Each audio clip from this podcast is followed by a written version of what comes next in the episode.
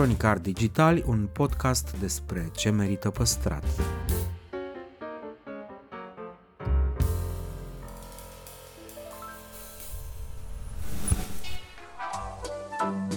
Podcastul Cronicar Digitali promovează patrimoniul cultural în rândul tinerilor, scuturând de praf și prejudecăți interacțiunea cu istoria și cultura. Între Heritage și Cool, invitații, vedete, influencer și experți vorbesc despre propriile preocupări și pasiuni. Ne dezvăluie ce e important pentru ei și ar dori să transmită mai departe, care este relația lor cu patrimoniul românesc și ce înțeleg prin patrimoniu personal, pe chill și fan, ca între prieteni. Moderatorul podcastului este jurnalista de cursă lungă Diana Popescu cu noi episoade în fiecare joi.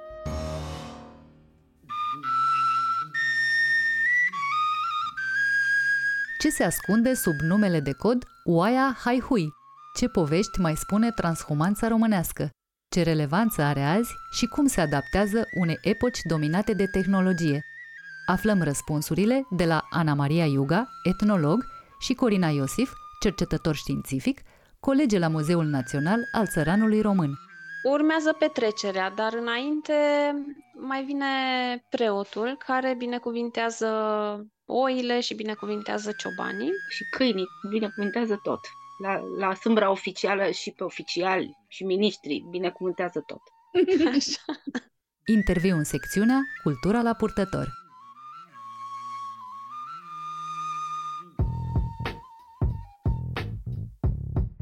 Doamnelor, bun venit la Cronicari Digitali! Bine v-am găsit! Pe principiul uh, avem uh, o oaie cum procedăm. Uh, suntem într-o recidivă referitoare la oaia Haihui, întrucât cercetarea și proiectul vostru care se ocupă de, de acest subiect larg și poate inedit pentru mulți dintre oamenii zilelor noastre continuă și până la urmă, pentru că voi sunteți responsabile de această cercetare, aș fi vrut totuși să, să intrăm un pic în, în bucătăria proiectului și să vă întreb în primul rând de ce v-ați apucat de ea. Pe noi, la Muzeul Țăranului Român, ne interesează să documentăm tot ce ține de patrimoniu cultural. Patrimoniu cultural material, dar și patrimoniu cultural imaterial. Și atunci avem diverse teme pe care le documentăm pe teren, între care și obiceiuri, iar uh, oaia face parte cumva dintr-o temă mai largă pe care o derulăm de ani de zile la Muzeul Țăranului Român și care privește cunoștințele ecologice tradiționale. Ne-am dus pe teren uh, să vedem ce fac păstorii români astăzi, cum mai au grijă de oi, dacă se mai păstrează ceva din ceea ce făceau strămoșii lor, tot ciobani, dacă fac aceleași lucruri, evident că le fac în mare parte, și mai ales cum se adaptează la noile cerințe ale zilelor noastre, pentru că astăzi când mergem într-un magazin trebuie să știm de unde vine brânza, trebuie să fie o marcă înregistrată ca să îi dea valoare produsului, etc., etc. Și atunci am vrut să vedem și cum se adaptează și acestor cerințe de astăzi. Dar ne interesează și obiceiurile și sunt foarte multe de-a lungul unui an și cam fiecare bordei cu obiceiul lui, ca să parafrazez vorba noastră, uh, iar uh, împreună cu Corina ne-a interesat foarte mult să vedem ce se întâmplă la măsurișul laptelui, la obiceiul de primăvară, când se adună oile împreună de la mai mulți proprietari și se mulg pe care se măsoară laptele și apoi se stabilește în funcție de cantitatea laptelui măsurat câtă brânză primește fiecare. Din câte înțeleg, până și acest obicei vechi uh, s-a transformat uh, odată cu vremea și uh, există situații în care el um, a luat așa o formă de show mai degrabă decât de obicei vechi și util pentru că există inclusiv situații în care, în încercarea de a prezenta oamenilor acest obicei, te trezești că ai un singur producător care își expune oile și de la care se măsoară laptele. Suntem așa într-un, într-un prezent în care parcă n-am renunțat la tradiție, dar cumva ne adaptăm um, prezentului cu, cu toate ale lui. Unde suntem până la urmă? Tradițiile astea se respectă pentru că oamenii au nevoie de ele, mai cred în ele sau uh, dă bine la, uh, la lumea din jur să te bați cu pumnul în piept că la tine tradițiile sunt vii și ții foarte tare la ele? O să mă agăț de o afirmație făcută. Până și acest vechi obicei se schimbă. Nu există obiceiuri înghețate și nici care circulă ca niște fotografii de la o epocă la alta. Ăla nu mai e obicei, e altceva. Și discutăm despre el altfel. Obiceiurile se schimbă. Lumea se schimbă, oamenii se schimbă, contextele sociale se schimbă, alea istorice, alea politice. Ori în virtutea acestei evidențe și în virtutea acestei dinamici, care e una absolut naturală pentru toate comunitățile umane, obiceiurile pe care noi le cunoaștem ca fiind tradiție și pe care suntem obișnuiți de un anumit discurs și profesional, și politic, și de politici culturale, suntem obișnuiți să le vedem ca pe ceva ce se transmite neschimbat de la o generație la alta, obiceiurile se adaptează nevoilor vremurilor. Nu atât vremurilor cât unor anumite nevoi. Oamenii migrează pentru muncă astăzi. Se duc afară și muncesc care pe unde poate. De ce să mai crești oi? E nerentabil. Și uite că se cresc. Și nu numai că se cresc oi, dar în interiorul acestei ocupații, că este o ocupație până la urmă, complet nerentabile, protocoalele subsumabile tradiției se păstrează. Și de ce spun că se păstrează? Pentru că ele își păstrează semnificațiile. Poate să arate oricum. Atâta vreme cât au aceleași semnificații, le considerăm tradiționale. Acum, măsurișul laptelui sau sâmbra oilor e un eveniment de primăvară studiat de etnologi, bine cunoscut, e un eveniment cu caracter economic, în primul rând. Ciobanii, participanții la stâna aceea, că sunt mai mulți proprietari pentru câteva oi, pe vremuri erau câte 10.000 de oi, chiar pe vremea comuniștilor, prin 62, 64, 70, 7.000, 10.000 de oi. Acum, un proprietar poate să aibă o oaie și să participe la oaia lui reprezentativă la turma organizatoare a sâmbrei. I se va măsura și oia acelea laptele și se va ține cont de el. Pentru ce? Pentru ca să știe, la coborârea de la munte, fiecare cioban fiecare proprietar câte produse lactate în cantitate primește. Ei, evenimentul public, comun, împărtășit, care reunește toți proprietarii de oi de la o stână, ciobanii, preotul, orice fel de invitați, este acest măsuriș al laptelui. Ana o să ne vorbească un pic mai mult despre ce înseamnă în termen practici măsurișul laptelui și mai ales ce înseamnă în termen de discursiv, zicem noi. Ce vocabular pune în lucru măsurișul laptelui, Sâmbra. El a rămas ca eveniment în comunitățile rurale, acolo unde există proprietari de oi, o oaie, două. E bine, astăzi o turmă de oi poate să numere 50 de oi. Altă dată, acum 50 de ani, 50 de oi intrau în calcul pentru o măsurătoare reprezentativă a laptelui. 50, 6, 10, 20. Astăzi este tot efectiv unei turme. Deci există evenimente organizate în mediul privat între proprietarii de oi, dar acest eveniment, inevitabil, a fost recuperat și de mediile oficiale. Avem un caz care este, cred că, cel mai grăitor din punctul ăsta de vedere, Sâmbra Oilor de la Huta Certeze din Oaș, care este un, un eveniment de mari proporții, cu presă, cu reprezentanți politici de la București, de toate felurile, de la satul mare, de la primăria locală. Deci este un, un eveniment cu o importanță politică locală foarte mare și care convoacă, care reunește populația din regiune, inclusiv oameni care lucrează în străinătate, dar se întorc în țară ca să participe la acest eveniment. Un mic costă 20 de lei, 30 de lei, un covric costă 15 lei, deci dincolo de semnificațiile evenimentului semnific- sunt niște semnificații care fac legătura cu tradițiile fără să o reprezinte cu adevărat. Evenimentul are conotații economice certe, așa cum sâmbra tradițională, să zicem, are semnificații metrologice. Este o întâlnire care pune în scenă un anumit tip de comportamente care privesc metrologia, măsurătorile. Bineînțeles că eveniment organizat de primărie, deci sâmbra oficială, să zicem, să avem două nume de cod, sâmbra, sâmbra privată și sâmbra oficială. Bineînțeles că sâmbra oficială este deschiderea publică, scenică a politicilor culturale, a politicilor economice, a politicilor locale de tot felul și centrale. Bineînțeles tăieri de că, panglică. Tăieri de panglică, dar e, e un eveniment care a fost organizat prima dată în 1963, pe vremea comuniștilor și n-a pățit nimic la schimbarea de regim. Absolut nimic. Din contră, s-a dezvoltat, a înflorit în toate felurile. Anul trecut, anul ăsta, pe o ploaie absolut torențială, cu apa până la genunchi, lumea a participat la sâmbră. Deci are importanță. Ce vreau să arăt aici este că, da, o fi având semnificații politice, dar dacă n-ar avea și semnificații identitare locale, nu ar avea, nu ar beneficia de așa o participare. Deci hai să vorbim mai degrabă despre un anumit tip de evenimente care s-au născut din acțiunea politică și din proiectul politic și care au un anumit set de semnificații și de și are, au un anumit rol, și altă categorie de evenimente care sunt sâmbrele private locale. Asta nu înseamnă că între cele două categorii nu există corespondențe și nu există transferuri, împrumuturi și, și contaminări. Dar ele, ca funcție, sunt distincte.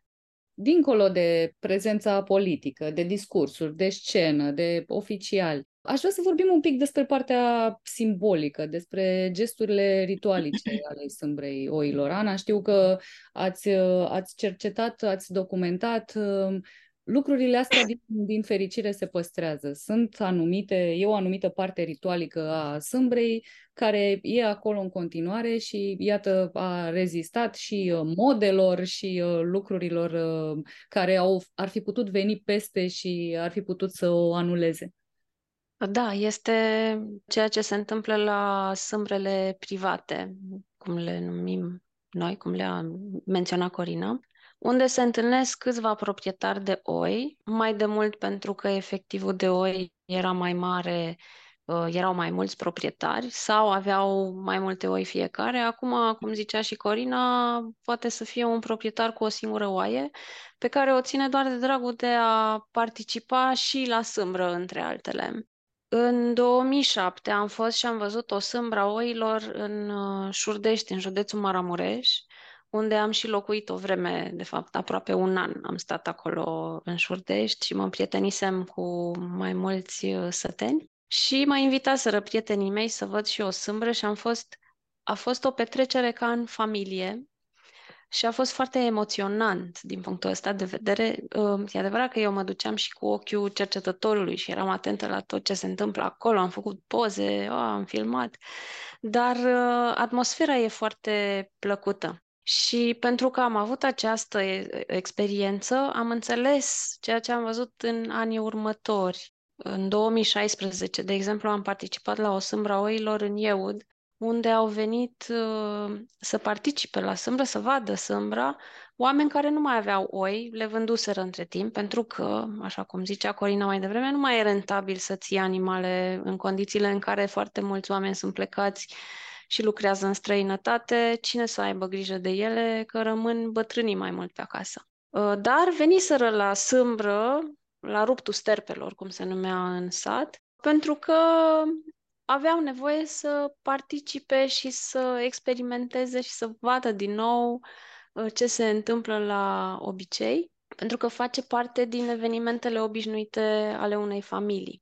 Și pentru că se întâlnesc cu prieteni, cu vecini, cu neamuri și vorbesc și, mă rog, se uh, reiau legăturile. La o astfel de sâmbră, au loc foarte multe gesturi uh, simbolice, rituale, menite să și protejeze animalele și ciobanii. Și de fiecare dată când mă duc, mă impresionează cât de actuale sunt ele pentru oamenii care le fac. Ceea ce vădește faptul că tradiția este într-o continuă schimbare, dar în același timp uh, continuă vechi uh, obiceiuri și vechi rituri de actualitate încă pentru oameni. Ce se întâmplă, de fapt, la o sâmbra oilor sau la măsurișul laptelui sau la ruptul sterpelor? Pentru că obiceiul are denumiri diferite în funcție de zonă. Ruptul sterpelor, adică momentul în care se desprind oile care nu dau lapte de oile care dau lapte. Și de atunci miei nu prea mai au voie să sugă la oi și, și pășunează diferit cumva pe alte pășuni. Se adună oile cam cu o zi, două înainte, poate cu o săptămână înainte, ca să se obișnuiască unele cu altele și se pășunează la comun. Până în acea perioadă, fiecare uh, mergea cu oile la pășunat pe propriile lor fânețe sau propriile lor uh, pajiști, uh, din apropierea casei sau mai departe, n-are importanță. Ideea e că fiecare se descurca într-un fel sau altul. Acum se adună oile împreună și data sărbătorii este diferită pentru că satele sunt diferite, unele sunt mai la vale, unele sunt mai la deal și atunci fie se adună la sfârșit de aprilie în preajma sărbătorii Sfântului Gheorghe, fie în mai, la început de mai și în satele de munte poate să fie chiar în a doua jumătate a lunii mai. Pentru că iarba trebuie să crească și să aibă ce să pășuneze oile. După ce se adună oile împreună, se pășunează o vreme, iar în ziua stabilită, în general într-o sâmbătă mai nou, pentru ca să vină oamenii care mai și lucrează, mai de mult, uh, cred că nu conta neapărat că e în weekend sau nu, ziua respectivă. Se adună proprietarii, vin cu dealegurii, vin cu flori, vin cu bunătățuri, uh, plăcinte, prăjituri, uh, mai știu eu ce, pentru că după ce are loc măsurișul laptelui, are loc și o petrecere în cadrul respectiv, în natură. Un fel de picnic. Se măsoară oile când vin la prânz, se întorc de la pășunat și se măsoară laptele, de fapt. Fiecare proprietar își mulge oile lui. Există copii sau femeile care dau, sunt cei care dau oile în strungă. Strunga este, cum să zic eu, o construcție din lemn cu niște ușițe mai înguste prin care pot să treacă oile, oprite uh, imediat după ce trec din staul unde sunt adunate împreună, oprite de către persoana care le mulge ca să le mulgă. Și atunci oile nu vin singure acolo sau, mă rog, vin ele, dar că vor să scape din uh, țarc, dar uh, vin uh, de avalma, adică nu respectă o anumită regulă. Și atunci este cineva întotdeauna care dă oile fiecărui proprietar și le duce și după ce și le termină de mulți, vine următorul și stau uh, mai mulți, de fapt, sunt înșiruiți, măcar 5-6 strungi, 5-6 proprietari care stau la strungă și mulg oile până se termină toate oile de mulți. Pe măsură ce se termină de mulți oile, fiecare proprietar își mulge oile lui, se duce și se măsoară laptele. Sunt uh, măsurători care folosesc cantități uh, diferite. Cel mai frecvent, de exemplu, în uh, nordul României, am întâlnit măsurătoarea pe fonți. Un font ar fi cam jumătate de litru. Și la un font de lapte măsurat primește echivalentul a șapte fonți uh, pe parcursul verii. Deci dacă ai, să zicem, 100 de litri de lapte, primești 700 uh, de litri lapte în final. Cam, cam așa vine măsurătoarea, dar uh, poate să difere de la o localitate la alta, că asta e farme cu obiceiurilor, că ele sunt diferite. În alte zone, la un litru de lapte primești un kilogram de brânză, echivalent. Primești gata brânza făcută. Pentru că și aici fie vine proprietarul la stână și își face propria lui brânză, fie primește brânza gata făcută de la cei care sunt cum să zic eu, proprietarii de stână, adică au cele mai multe oi. Și atunci ei se ocupă să facă brânza, au un baci, se numește cel care face brânza, un baci angajat care numai asta face brânza. Restul ciobanilor se ocupă să ducă oile la pășunat și să le mulgă. După ce se măsoară laptele și se stabilește, se notează pe un caiet, totul este foarte bine înregistrat, urmează petrecerea, dar înainte mai vine preotul care binecuvintează oile și binecuvintează ciobanii. Și câinii binecuvintează tot. La, la sâmbra oficială și pe oficiali și miniștri binecuvântează tot. Așa. Iar dacă stâna este prea departe de sat și nu poate să ajungă preotul, am fost la o astfel de stână, stăpânul stânei, cel care are cele mai multe oi, așadar, ă, se îngrijește să aducă aghiazmă și un mănunchi de busuioc cu care stropește el ă, oile, ciobanii, câinii, pe toată lumea, de fapt. Înainte însă, se pregătește o cruce a stânii, care se face în ziua respectivă de dimineață, din uh, lemne diferite. În zona Lăpușului am văzut-o făcută din mesteacăn. În zona Maramureșului din brad. În altă zonă am văzut-o făcută din fag. Deci în funcție de ce lemn este predominant uh, și se uh, poate face rost mai repede. Se împlântă în mijlocul uh, staulului, cumva, în fața strungii, acolo unde se mulg oile, și am văzut-o împodobită și cu colaci și cu flori, ca să cumva să fie cât mai frumos și în același timp rostul uh, acestei cruci a stânii este de a proteja și ea stâna, ciobanii, pe toată lumea acolo, câinii, tot. Uh, și prezența colacilor, de fapt, uh, asigură prosperitate. Într-un sat de lângă Cluj-Napoca, la măsurișul laptelui se făcea și paparudă, un obicei foarte frumos, se îmbrăca un tânăr în frunze verzi și pentru că măsurișul laptelui uh, avea loc în centrul satului, el era cel care mergea în fruntea oilor din capul satului când se întorceau de la pășunat până în centrul satului unde era amenajată strunga.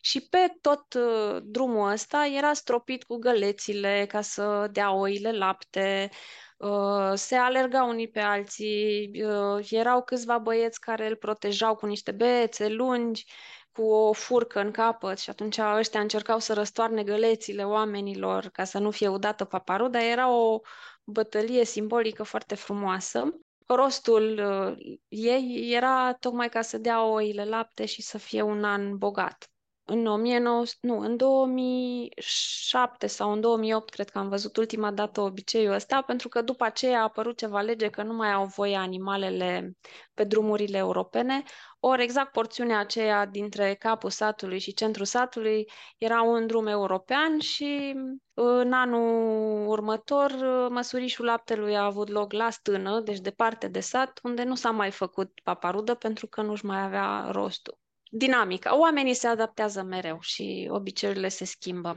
Tot uh, acum, la măsurișul laptelui, chiar înainte să se mulgă oile, uh, am văzut într-un sat din Maramureș, în Ieud, a venit proprietarul stânii și a împlântat o secure în fața crucii stânii, făcută din brad. Împlântarea securii respective are rolul de a proteja oile de animalele sălbatice și în același timp să nu fie trăznite animalele pe câmp. Tot așa, foarte frumos este că înainte de a începe petrecerea finală, picnic, unde am văzut în zona Lăpușului chiar aduseseră muzicanți, niște ceterași, au cântat, a fost foarte frumos, se cântă la trâmbiță și asta, de fapt, înseamnă că se anunță diferitele stâni între ele, în felul acesta, că pornesc oile la pășunat. Asta se face și dimineața și acum la prânz când pornesc la pășunat uh, și seara nu știu dacă mai cântă la trâmbiță. Ideea este că prin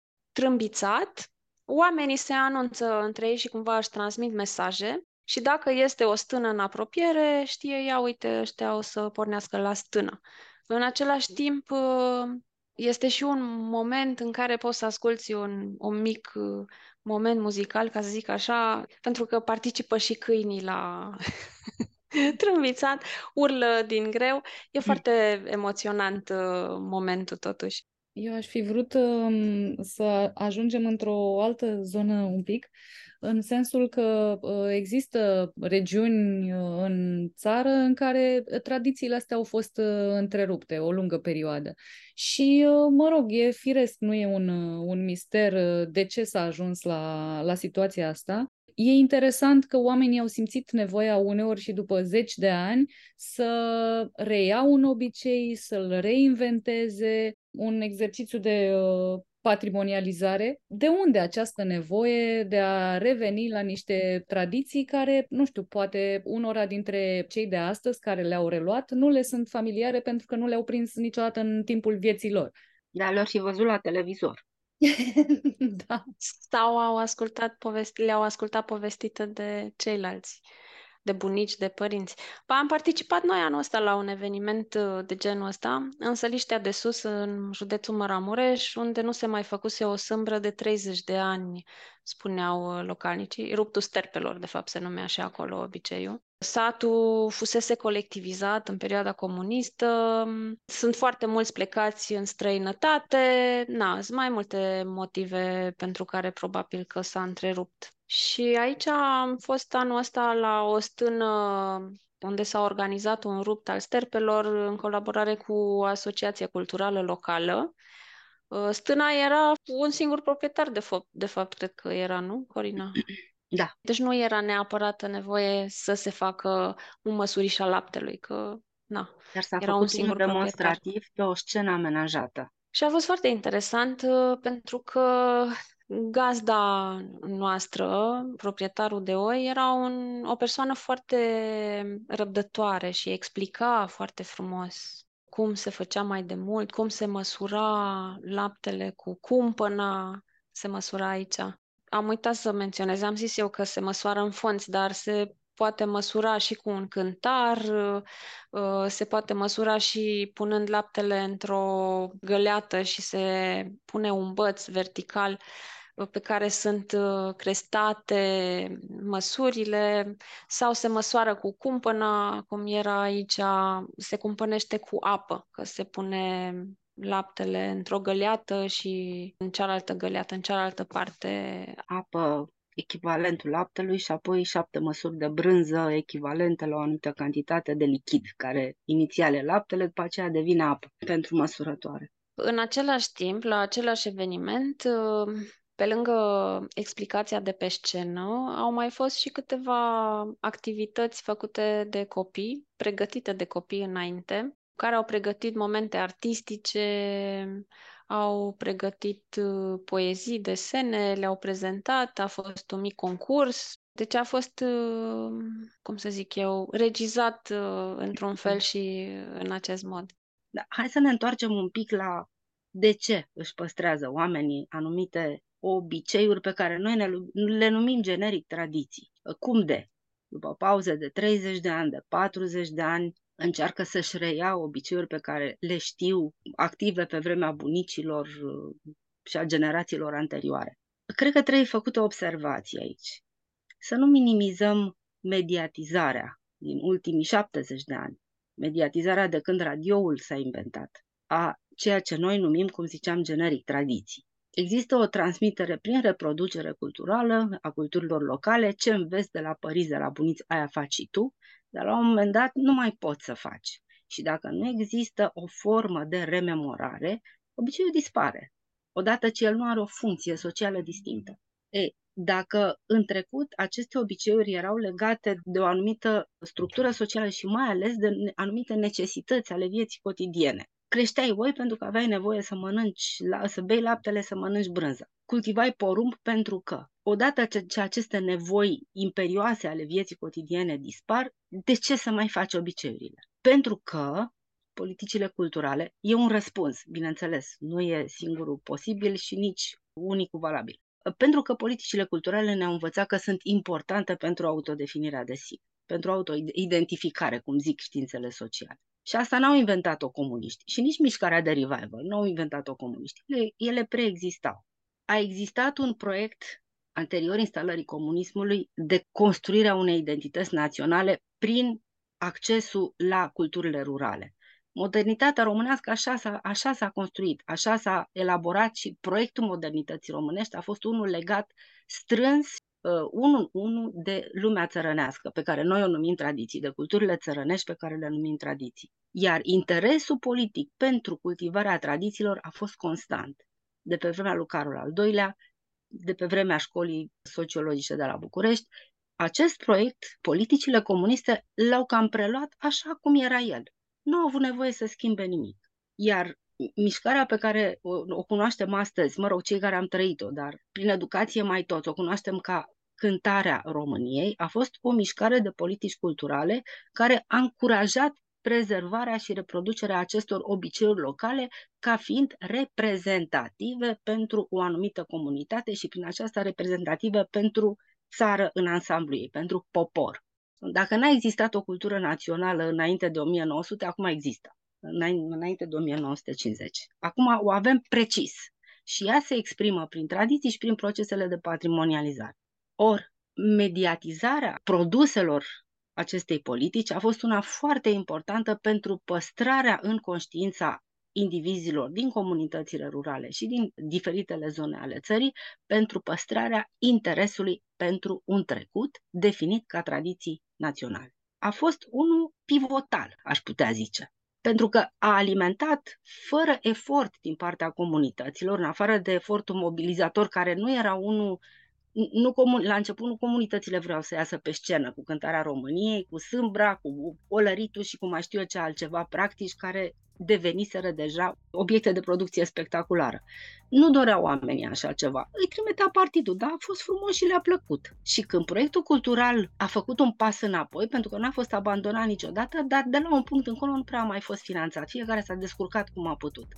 Comunitățile au reprodus acest proiect există interes de revigorare, de reinventare, de, de rememorare a unui trecut care poate fi reprodus, zic care poate fi, nu care, care se reproduce de la sine.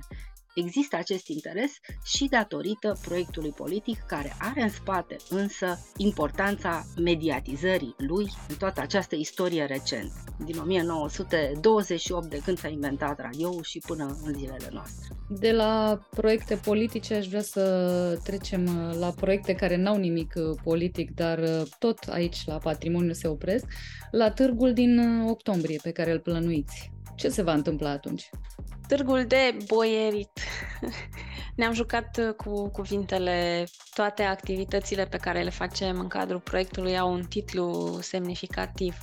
Uh, oaia la drum uh, este ceea ce vom face acum în săptămâna aceasta. Miercuri plecăm la Râșnov să vorbim despre proiect și să prezentăm câteva filme, două filme, de fapt, la partenerul uh, Mioritix, Asociația Mioritix, care organizează un festival de film uh, despre natură. Și noi prezentăm două filme despre două evenimente de măsurat al laptelui din localități diferite și din regiuni diferite. În toamnă, în octombrie, între 6 și 8 octombrie, avem acest târg de boierit, unde invităm boierii din București să viziteze producătorii de brânză și meșteșugarii care folosesc materiale care provin de la oi, lână, piei de oaie. Și între producătorii de brânză invităm pe cei care au garantat că folosesc materiale și ne prezintă după aceea rezultate bio.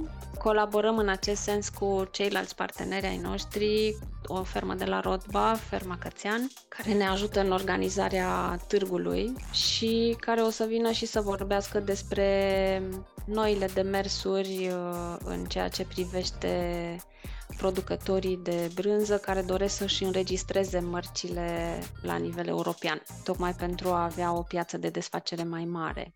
Cam asta se întâmplă în toamnă. Voiam să mai adaug ceva la discuția de dinainte, faptul că oamenii îndrăgesc animalele.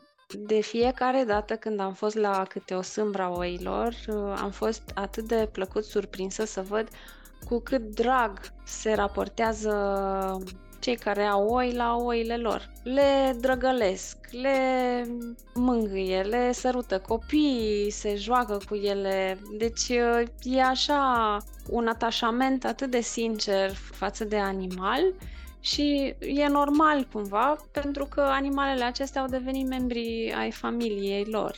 Și atunci, normal că este un obicei iubit de către comunități. Nu e doar un obicei care să asigure na, un calcul uh, corect uh, pentru împărțirea unei resurse a laptelui, de fapt. E mai mult de atât. Deci oamenii nu doar uh, bifează sau mimează, ei chiar sunt acolo în, în mijlocul lucrurilor și țin la tradițiile astea pentru că, iată, fac parte din fibra lor până la urmă. Da, cam așa. Mulțumesc tare mult! Mulțumim și noi! Mulțumim și noi!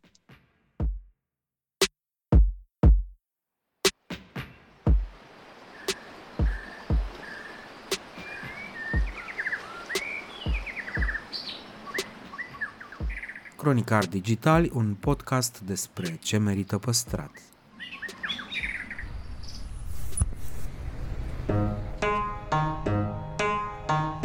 Ești pe o stradă uluitor de frumoasă, plină cu clădiri istorice în care visezi să locuiești sau măcar să mergi la job. Brusc, dai de o ruină sau de un bloc nou total ne la locul lui. E realitatea din România pe care mulți oameni se străduiesc să o schimbe. Urmărește rubrica Cine ascultă o casă, finanțată de Ordinul Arhitecților din România, prin timbrul de arhitectură. Află vești bune, povești cu case și zone ascultate și puse în valoare. La final puneți o dorință. Să le fotografiezi, să devii proprietar de casă veche, să te implici când în cartierul tău se pregătește o construcție anapoda? Tu alegi.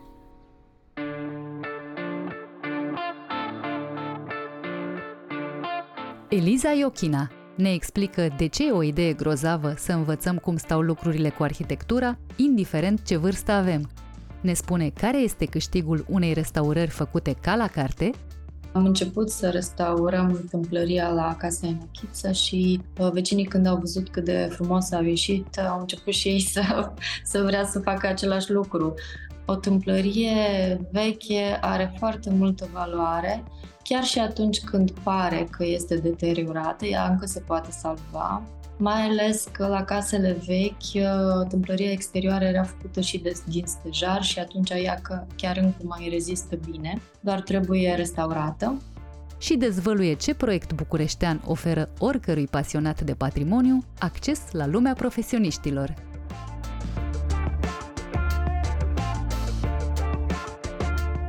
Doamna arhitect, bun venit la Cronicar Digitali! Bună, mulțumesc pentru invitație, mă bucur să fiu aici. Avem uh, multe lucruri de discutat. Aș vrea să începem uh, prin a face o distinție sau prin a puncta ceva. Când auzim cuvântul patrimoniu, ne gândim în primul rând la palate, la castele, la biserici, la vile, la conace, dar desigur merită atenție și celelalte construcții istorice, chiar dacă nu sunt clădiri monument și uh, pentru că orice lucru din alte timpuri e fragil și trebuie tratat cu grijă, cineva s-a gândit să le dea o mână de ajutor celor care își propun să-i prelungească viața. Și aș fi vrut să știu cum s-a născut proiectul Casa Enăchiță. Exact așa, din preocuparea și grija pentru clădirile vechi, uh, și care nu toate sunt protejate de uh, lege sau de Uh, legislația specifică urbanistică, așa numitele zone protejate.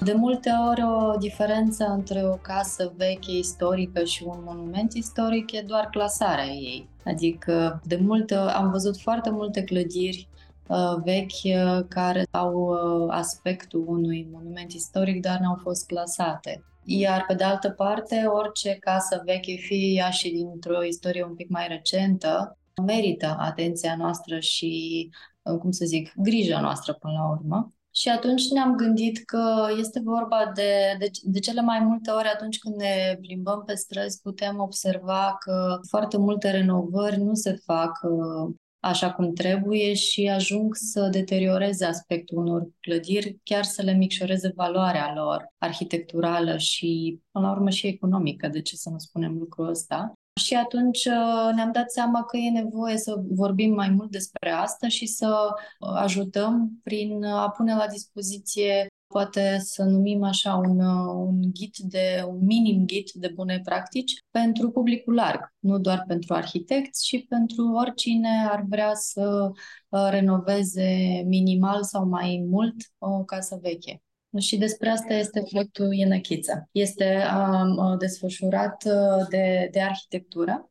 Suntem o asociație care ne ocupăm de mai mult de 10 ani cu educația despre mediul construit, în special pentru copii, dar acum mai nou și pentru tineri. Și uh, vrem încet, încet să extindem uh, raza noastră de acțiune și la publicul larg, pentru că învățarea se face la orice vârstă, nu învățăm doar când suntem copii, învățăm tot timpul, învăț și eu în fiecare zi uh, și așa putem să mergem mai departe. Exact ă, asta ne reamintește Asociația de Arhitectură, că învățatul și educația ă, nu sunt doar pentru cei mici.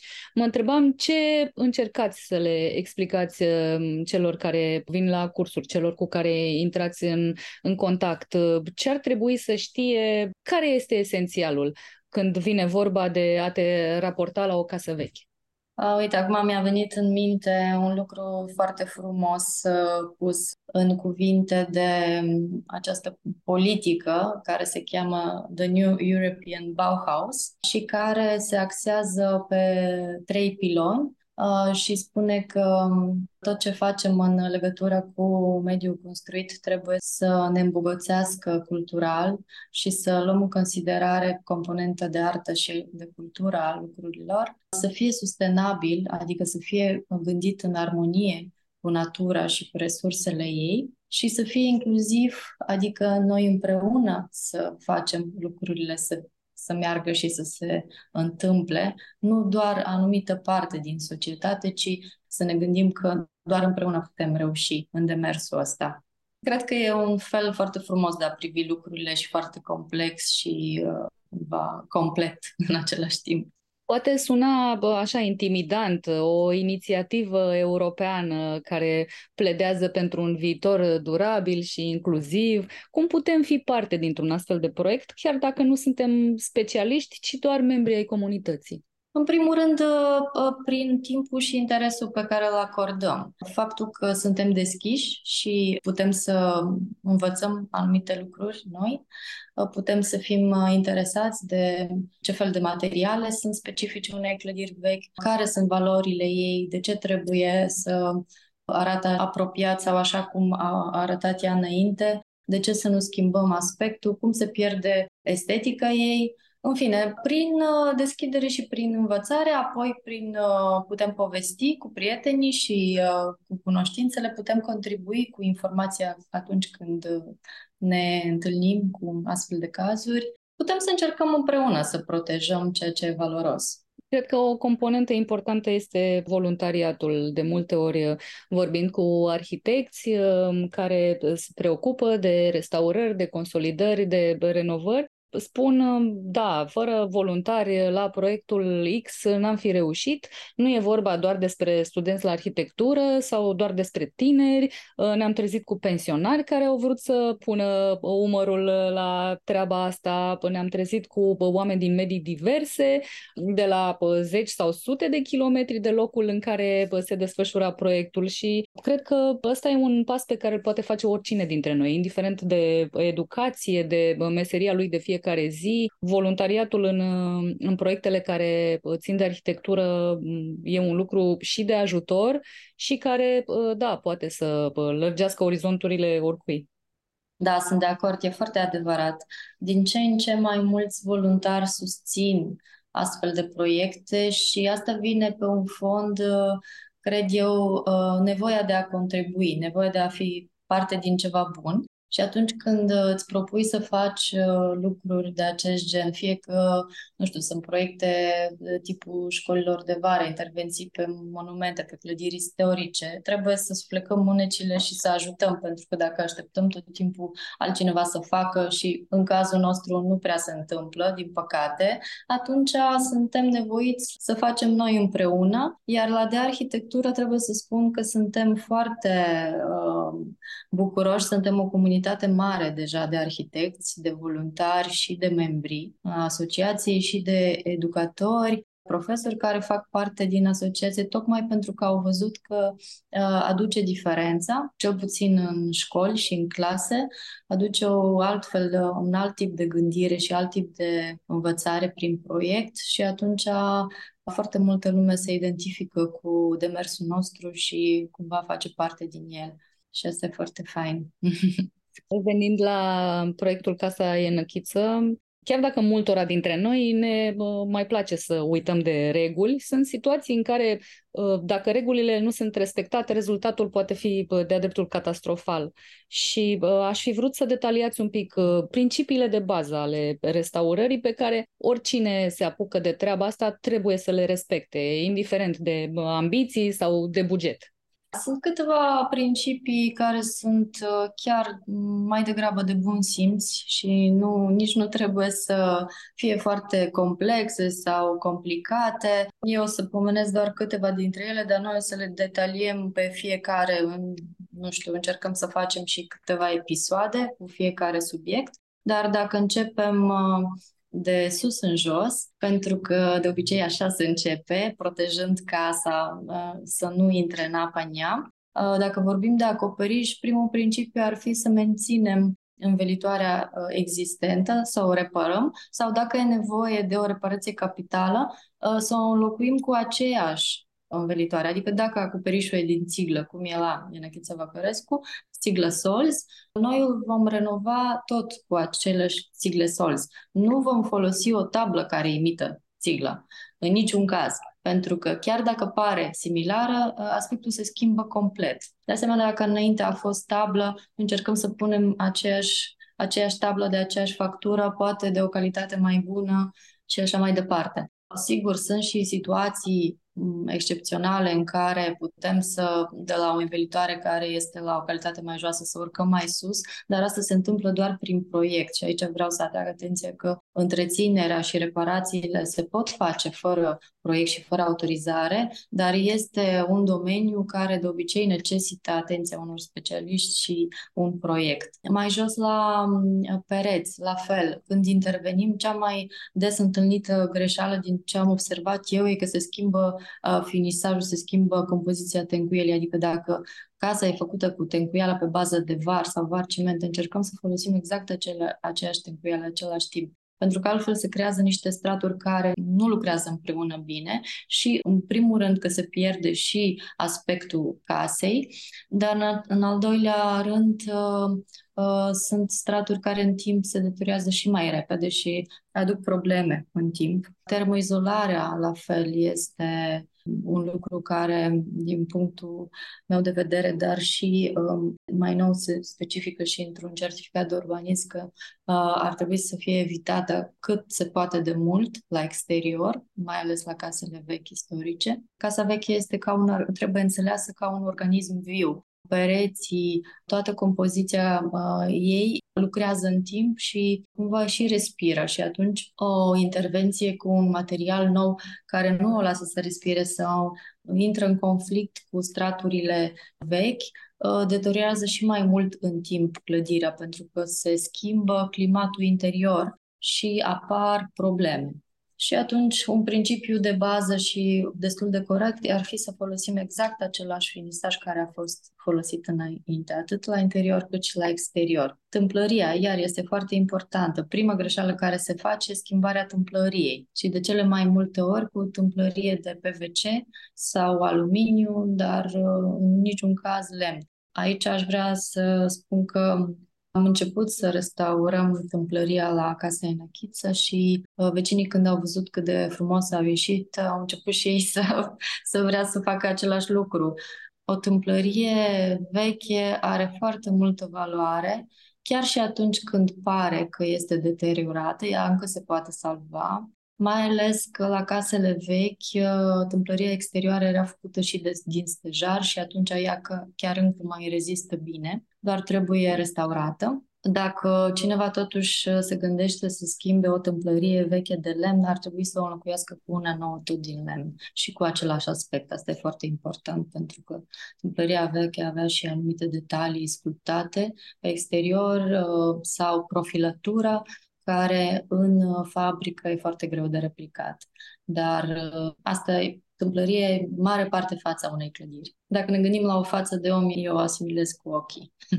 Și mergând în jos, uh, la soclu, iarăși soclurile casei de obicei sunt făcute ori dintr-o tencuială cu un aport de lian mult mai mare decât mai sus sau din similipiatră mozaic, buceardat, sunt uh, materiale care sunt specifice unui soclu și care, iată, și după 100 de ani, chiar dacă sunt fisurate, ele arată foarte bine, se curăță bine, uh, sunt aspectuoase, sunt estetice, au detalii. E dureros să vezi un soclu acoperit cu masă de șpaclu sau alte materiale sintetice, să nu mai spun plăcări de piatră sau de ceramică. Vorbim despre a înlocui pe cât posibil uh, materialele vechi cu unele similare, de a păstra uh, frumusețea detaliilor unei case. Toate astea uh, țin uh, de uh, un meșteșug, mă rog, de mai multe meșteșuguri care sunt din ce în ce mai rare în zilele noastre. Poate nu și-ar imagina mulți, dar vă preocupă inclusiv munca fizică legată de o casă, ceea ce ține de lucruri cu mâinile, de, de meșteșugurile astea despre care vorbim. Cum, cum se manifestă preocuparea asta? Ce ați învățat încercând să vă apropiați de casele vechi? Încă mai, uh, încă mai există și mă bucur foarte mult de fiecare dată când uh, pot să văd uh, un meseriaș care lucrează pe anumită zona casei. În ultima vreme am încercat să merg la școli de vara, că să mă... Bine, am fost la Bunești, la Dealul Cerului, la ambulanța de monumente. Încerc să-mi îmbogățesc experiența și cunoștințele legate de partea fizică a lucrurilor, pentru că, în primul rând, trebuie să înțelegi cum se fac lucrurile și apoi să poți să le gândești într-un proiect uh, și să vezi că, de fapt, lucrurile sunt destul de simple și posibile, nu e atât de complicat. Din potrivă, e mult mai simplu decât pare, dar când ai contact permanent cu ele, atunci e și mai ușor de gestionat și e și foarte plăcut. Este extrem de plăcut să stai să te încui un perete cu nu știu, cu tencuială de pământ, cu lut sau cu, chiar cu var să rustuiești, fără midă. Am fost vara asta la Apoș și am putut doar o zi, două să ajut acolo, dar este fascinant și foarte, foarte frumos. Iar apropo de meșteșug și meșteri, uh, eu cred că e și de datoria noastră să, să creăm cerere, să avem nevoie de așa ceva, astfel încât ei să existe în continuare și să fie interes pe partea asta. La tineri și la firmele de construcții care nu au uh, meșteri în vârstă, uh, e foarte greu să ajungi, la, să ajungi să lucrezi pe o casă existentă dacă ei nu știu, uh, adică învață, dar uh, trebuie tot timpul să înveți de la cineva care știe. De multe ori uh, meșterii în vârstă se plâng, domnule, copiii mei au plecat în străinătate sau chiar dacă au rămas aici, nu vor să învețe, n-am cui să predau meșteșugul și mă gândesc că dacă am face să fie din nou cool cu ghilimelele de rigoare, lucrurile pe care ei le fac, care ies din mâinile lor, s-ar putea să, să crească interesul tinerilor și să nu li se mai pară așa o treabă veche, prăfuită, de care nu are nevoie nimeni, exact cum spuneați, dacă se creează o cerere, probabil că mm, se vor înmulți uh, din nou uh, meșterii care ne pot păstra casele vechi frumoase mai multă vreme. Sper să se întâmple lucrul ăsta și din câte știu, uh, latura asta a meseriei până la urmă e foarte bine plătită și atâta timp cât o să existe cerere și în România, probabil că mulți sunt și plecați în uh, străinătate și lucrează acolo la monumente, la clădiri vechi. Am înțeles că sunt buni profesioniști. Mă uitam ieri la un uh, Reels la cineva care punea stuf pe acoperiș și era foarte, foarte cool. Adică orice meserie poate fi cool atâta timp cât uh, e nevoie de ea. Am, am întâlnit uh, acum uh, câteva toamne în Delta pe cineva care era pe casă și își făcea acoperișul din stuf un uh, bărbat tânăr și l-am întrebat, eram într-un grup uh, acolo, mă făceam uh, o expediție și l-am întrebat, e meseria dumneavoastră, vă ocupați cu asta? Și a spus, nu, este casa mea, am cumpărat-o, eu sunt regizor din București, dar vreau să-mi fac acoperișul cu stuf, pentru că toate casele din jur au acoperișul ăsta, pentru că această casă a avut un asemenea acoperiș și omul învățase această meserie și își făcea singur acoperișul lui cu stuf și era încântat și învăța învățase lucrul ăsta pentru el și pentru casa lui și pentru comunitate până la urmă. Ce fain, super, da. Și eu m-am întâlnit cu câteva cazuri fericite de genul ăsta, chiar în Delta, chiar la Jurilov, că da, sunt, sunt exemple și uh, mă bucur de fiecare dată. E mult până să înțelegi că nu trebuie să păstrezi așa o distanță respectuoasă față de casă și că ai putea și tu, chiar dacă nu ești în, în branșa asta, să, să o ajuți în, în noua ei uh, viață. Dacă te preocupă... Asta se făceau și simplu de proprietari. Așa funcționau lucrurile într-o comunitate. Când se construia o casă, veneau toți să ajute. Și așa se învăța și meseria Sigur, erau meșterii, dar pe lângă ei lucra toată lumea și atunci era o chestie atât de simplă. Și cred că lucrul ăsta trebuie să înțelegem. Atâta timp cât ai o casă, e bine să poți să intervii oricând e nevoie de o reparație. Ok, poate nu chiar tu personal, dacă nu ești disponibil, dar uh, nu e așa o chestie că aștept să se degradeze total și după aia bagi o firmă care o renovează complet, adică nu mai rămâne nimic din ea. Ca așa cum ne întreținem, vrem să fim sănătoși, nu? Ar trebui să trăim într-o casă sănătoasă și întreținută.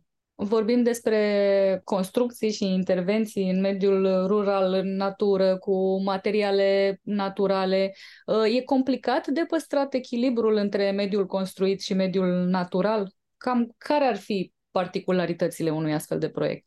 E destul de complicat și e un lucru care pe mine mă preocupă de ceva vreme. Îmi doresc că atunci când intervin, mai ales într-un cadru natural și natura, de obicei, în general, e foarte frumoasă tot timpul, aproape că nu există să construiește natura și să nu fie frumoasă natura. Uh, simți așa că este e o provocare.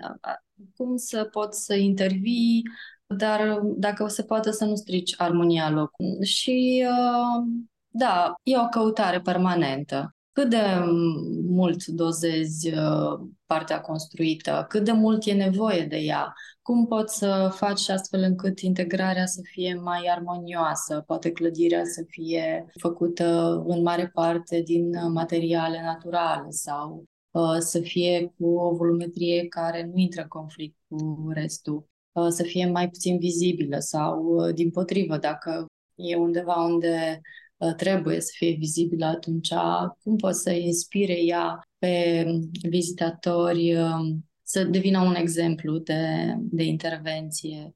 Poate, nu știu, prin materialele fațadei, prin uh, materialele interiorului, prin lumina. Cum poate să consume puțină energie, cum partea de șantier efectiv afectează situl de jur împrejur cât de mult uh, sapi în natură, cât de mult excavezi, cât de mult uh, intervii și cât de mult ai de refăcut la loc, iar este o preocupare care ține de sustenabilitate și de echilibru care îl faci, pentru că atunci când inserezi o clădire în sit natural, este automat să creează niște dezechilibre și care uh, după aceea e nevoie de mult timp să se echilibreze situația la loc. Citeam uh, într-o carte unei păduri noi să ajungă la microdiversitatea microorganismelor și a plantelor, uh, chiar și a animalelor și a plantelor, îi trebuie uh, minim 100 de ani. Deci, uh, dacă o parte din pădure e tăiată, că pe acest loc să se recreeze exact bogăția de mii și mii de viețuitoare, e nevoie de peste 100 de ani.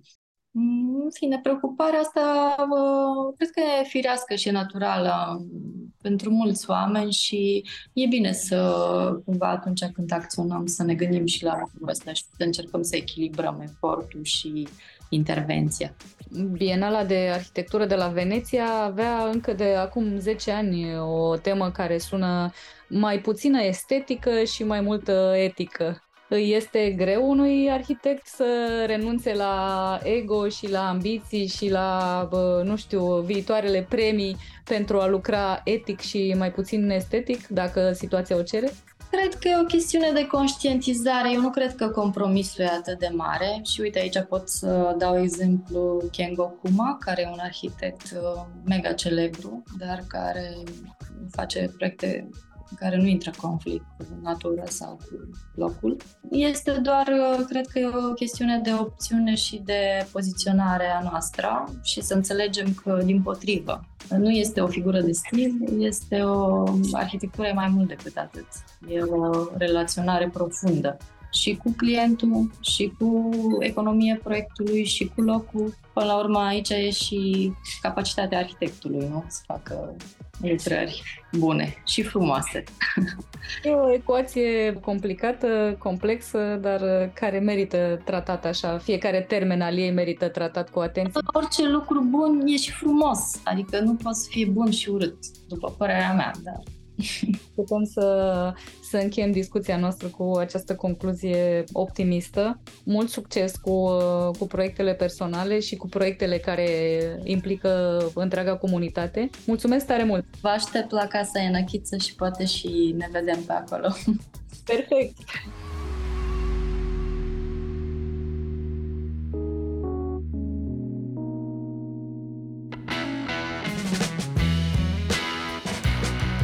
Cronicar Digital, un podcast despre ce merită păstrat.